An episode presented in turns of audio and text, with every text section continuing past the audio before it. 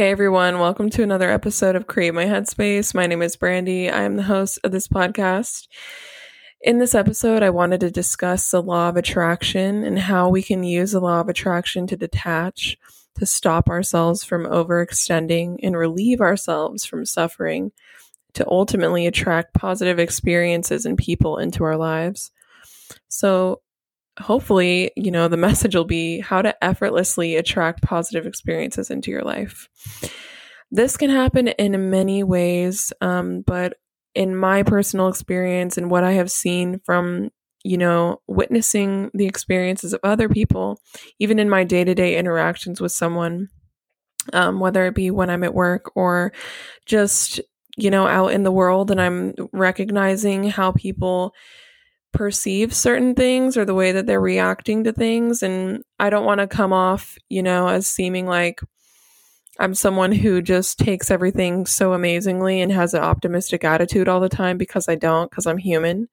But there's a difference between having a, I guess, like a abounding attitude all of the time, or abounding pattern all of the time, a pattern that keeps you where you are emotionally and attaches you to whichever outside circumstance, versus someone who has um, the ability to, you know, reflect and look back on the way that they reacted to things. I have looked back on the way that I reacted to things in a moment, and I'm like, that did not even reflect who I am as an individual. But also, that in and of itself is an attachment, and it's the attachment of seeking what what the intention is is seeking to control how you're perceived by others. And so when you're attached to, oh, so I spoke in this way recently and it might have came off like this to someone else, that is an attachment, because you're seeking to have them view you in a certain way. I saw on Twitter recently a quote that went something like, experiencing moments of weakness does not imply that you are a weak individual. I, you can apply that, and I can apply that to our lives by acknowledging that when we are in a moment where we are not necessarily who we want to be seen as, it doesn't create the entirety of who we are. Um, we are a compilation of so many things, and it's important to invite and accept all of those things, whether they be unpleasant or whether they be, you know, perceived as bad. To accept those things is to relieve yourself from the restriction of having to show up as someone specific all of the time. Something that's going around right now, which is actually a really good thing, but also um, kind of to, you know, shine some perspective, is thinking of who you want to be and showing up as that person. Of course, it's really good to envision who we desire to be and who we seek to become, but to remain attached and to subside or disacknowledge the, the aspects of yourself that are still not at its best and will remain there, um, sometimes lifelong. You know, I mean, we're all going to have negative characteristics, seemingly negative characteristics, lifelong. That's what makes us human, is this complexity. It's like, um, I was watching an interview recently. Someone worded it so well as like, it's like a bartender, you know, they're making this, this drink, and there's just so many different little aspects. You know, sometimes there's too much alcohol in there and it makes it bitter. Well, the objective here should be to make your drink nice and smooth, but also not to ignore the fact that it does have some alcohol in there and it does have that bitterness as well. So when we talk about attachment, um, I want to kind of shine light more specifically on attachment to people and desired outcomes. So before we get into that, I'd like to preface that it's only natural to want to attach or to have that instinctual feeling of attaching, um, especially towards how you imagine, for instance, a relationship with someone unfolding or how a desired scenario will unfold. The intention when we attach is to either affirm our belief system or to create this temporary bliss. And when I say affirm our beliefs, Um, I mean, when we dwell that things aren't going as planned, or we create temporary bliss by the state of ecstasy that's produced when we envision things going well. So I don't know if you've ever thought of something going well and then just suddenly all of these, you know, positive thoughts just start to multiply. Um, if we're, you know, in this state of bliss, we begin to ride this natural high of feeling light and loving and energetic, super hopeful for the future. And if we use this and apply this in terms of like relationships or people that we want to like strengthen our bond with or hope, see some kind of future with, that can cause us to overextend or make ourselves incredibly accessible to potential partners and friends. So this is kind of like touching on the atta- the anxious attachment aspect of the attachment styles. Um, to put it simply, the anxious attachment style is someone who is is so urgent to be validated and to be recognized, or so urgently needs that um, affirmation from the external person. And so an avoidant attachment would be someone who flees um, because maybe it's like bombarding, or maybe they just need their space. Maybe they feel like they have to figure this out on their own. That's like in a nutshell, um, you know, and that's obviously not what this podcast episode is about, but I feel like this kind of relates to that anxious attachment style of being super available and making ourselves and letting ourselves overextend. And we're just in this effortless, blissful state. And it feels so good in the moment that we allow ourselves to submerge in it as long as time permits. And sometimes when we're submerged in this feeling of ecstasy, of excitement and enthusiasm about how something will end up with somebody else, or how life might unfold and ble- bless us with this opportunity, this new, this new opportunity or endeavor, we can ignore the fact that we are investing so much of our emotional energy into it, and that it we're setting it up to determine how we stand um, emotionally. We're setting up the scenario or person to be the defining factor of our happiness and whether we experience peace or not. And so when we talk in, in terms of relationships, ask yourself, what about when something happens that makes us doubt where we stand in relation to that person that we want so badly? What happens when we feel unwanted? What happens when they don't make it clear that they want us in their life, or in relation to like the desired outcome? Where do I stand in relation to this? Does, is this just not meant for me? Am I not good enough for this outcome? How do you begin to feel when those thoughts begin to surface? Because when we are not validated by the external sources of what we have created so much importance towards, and what we, where we have gained an attachment towards or at, um, we begin to question so much, because it's it was the defining factor of our peace, and it was the creator of all this bliss for so long. And so another reason why we also attach is because we seek to fill a hollowness by creating companionship.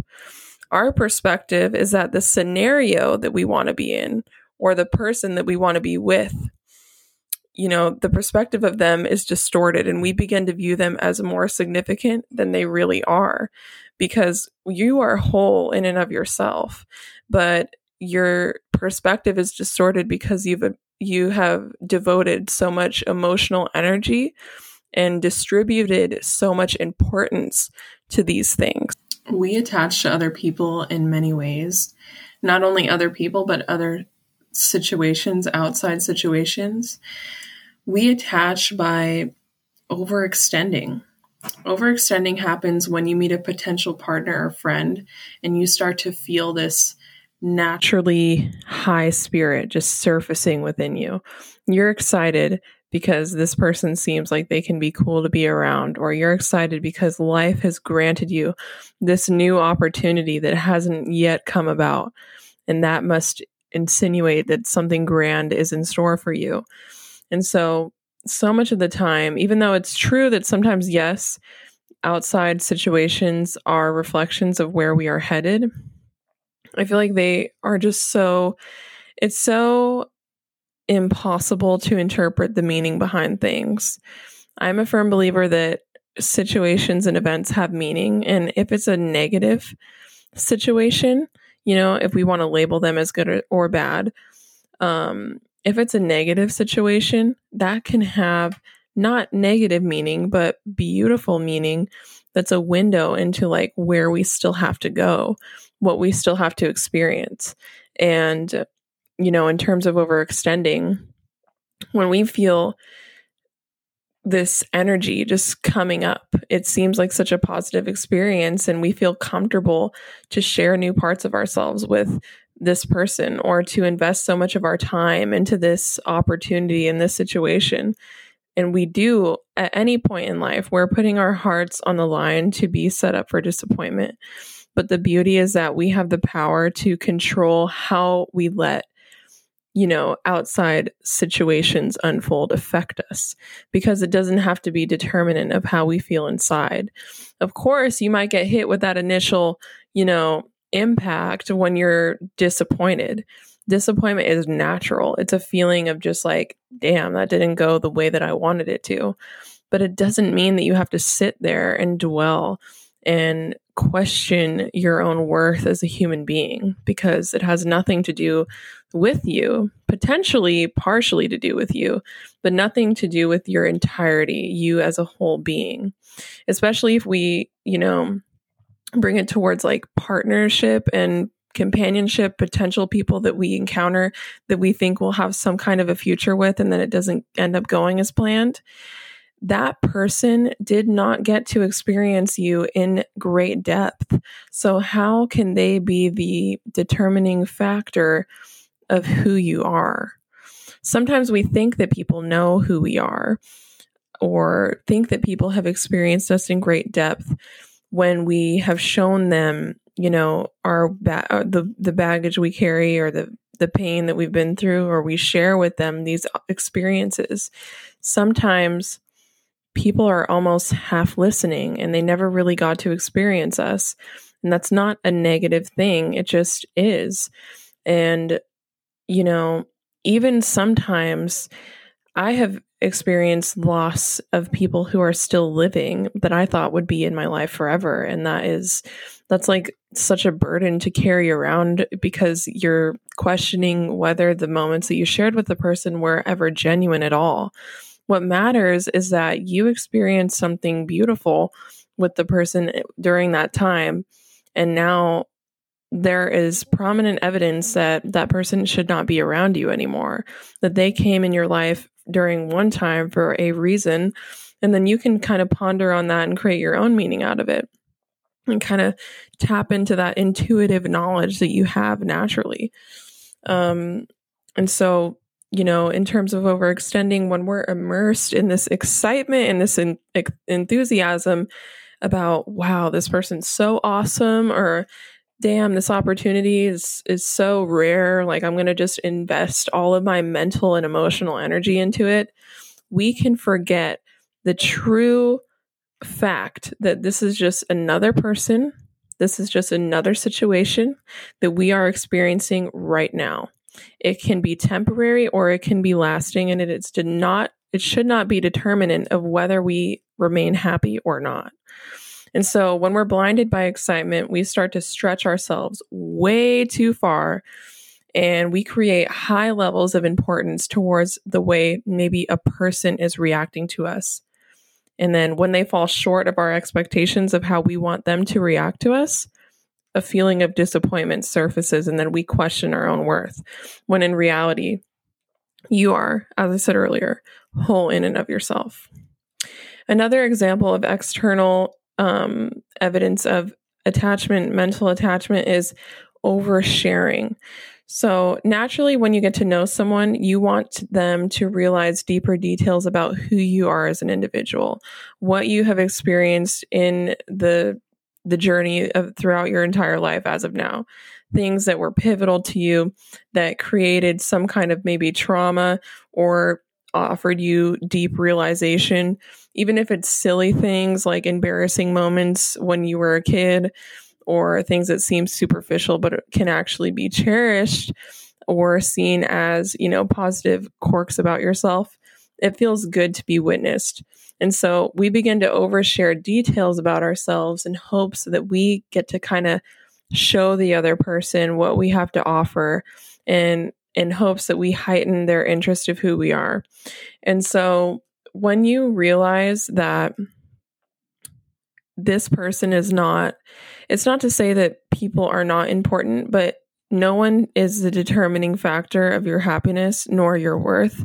So when we begin to recognize this, we, instead of pushing ourselves to share personal information with someone in order to solidify a bond, we are simply sharing the information in order to exchange an experience as of the here and now. It's not thinking super, super far ahead. We're just enjoying each other's company right here in this moment. And, you know, this is how people try to get closer and solidify a bond is, is generating this knowledge and sharing this, this, you know, into these intimate details of our lives. The intent is to generate closeness, but sometimes the opposite actually happens, which is we push people away because they didn't naturally cultivate interest in us themselves.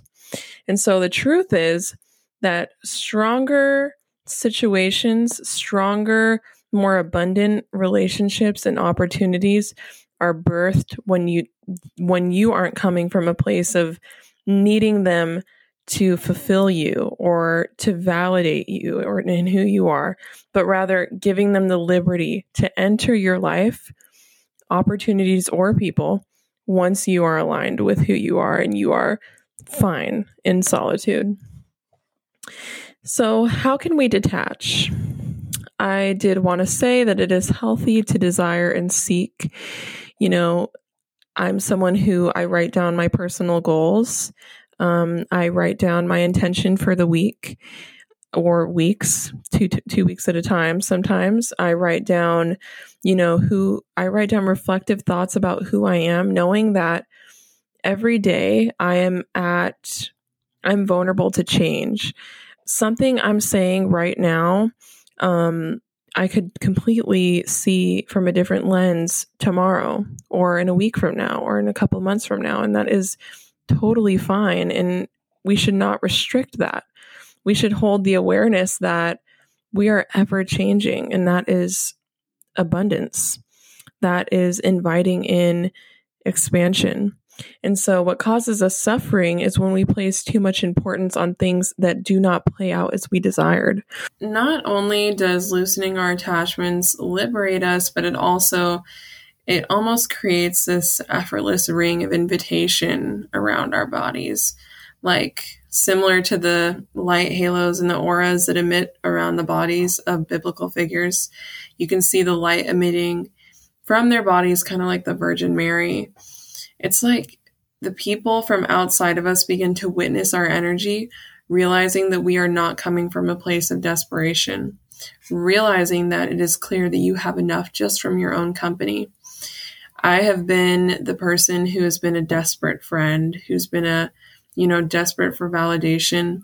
Um, I've been on both of the sides in relationships of the anxious attached and the avoidant. And what I came to understand, you know, just to kind of also highlight the fact that experience is gaining perspective, whether it be seemingly negative or positive.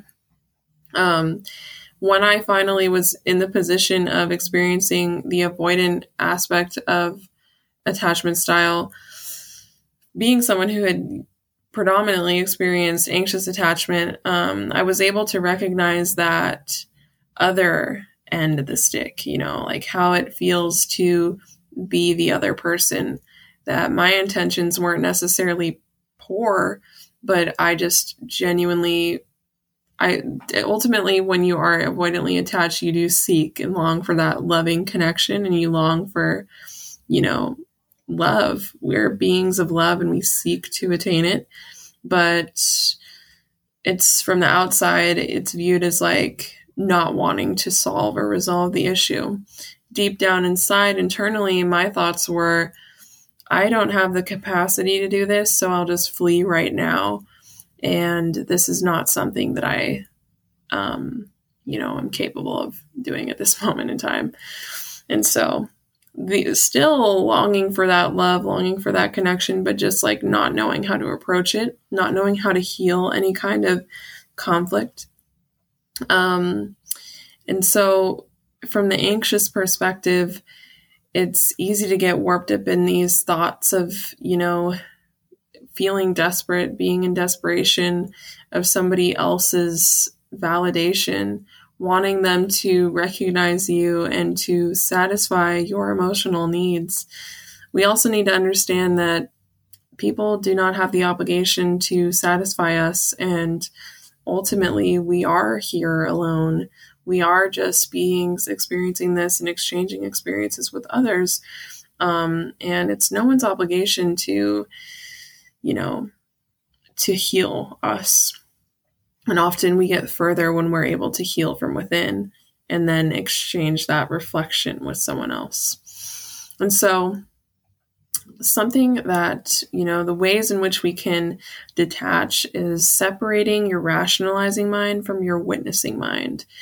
Generally speaking, I believe that there are two parts of our mind, one of which would be the rationalizing mind, which is a part of you that creates perspective after juggling conflicting views.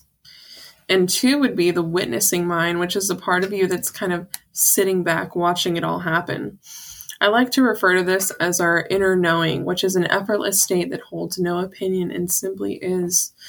Your inner knowing knows the truth and can be tapped into by focusing on the breath or through meditative practices, and also just acknowledging the body's reactivity.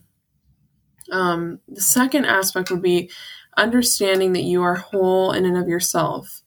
You have everything you need from within yourself.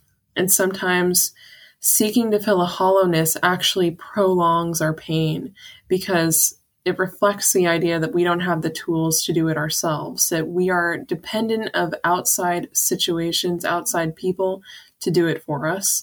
And that, you know, is reflective of that we are not strong enough to do it ourselves. And so we view ourselves as weak. Even, um, I feel like every single action that we do can be traced back to a belief.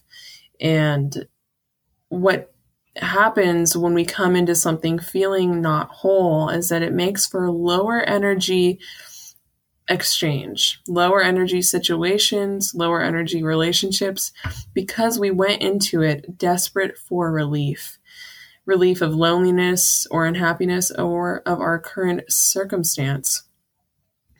Another aspect is minimizing the importance of people and outcomes. When things go well, acknowledge that as beautiful. When things go unplanned, acknowledge that as happening. It just is. It isn't bad. It isn't good. And of course, life throws us some seemingly bad situations. But at the end of the day, this is all just an experience. This is a window into deeper perspective.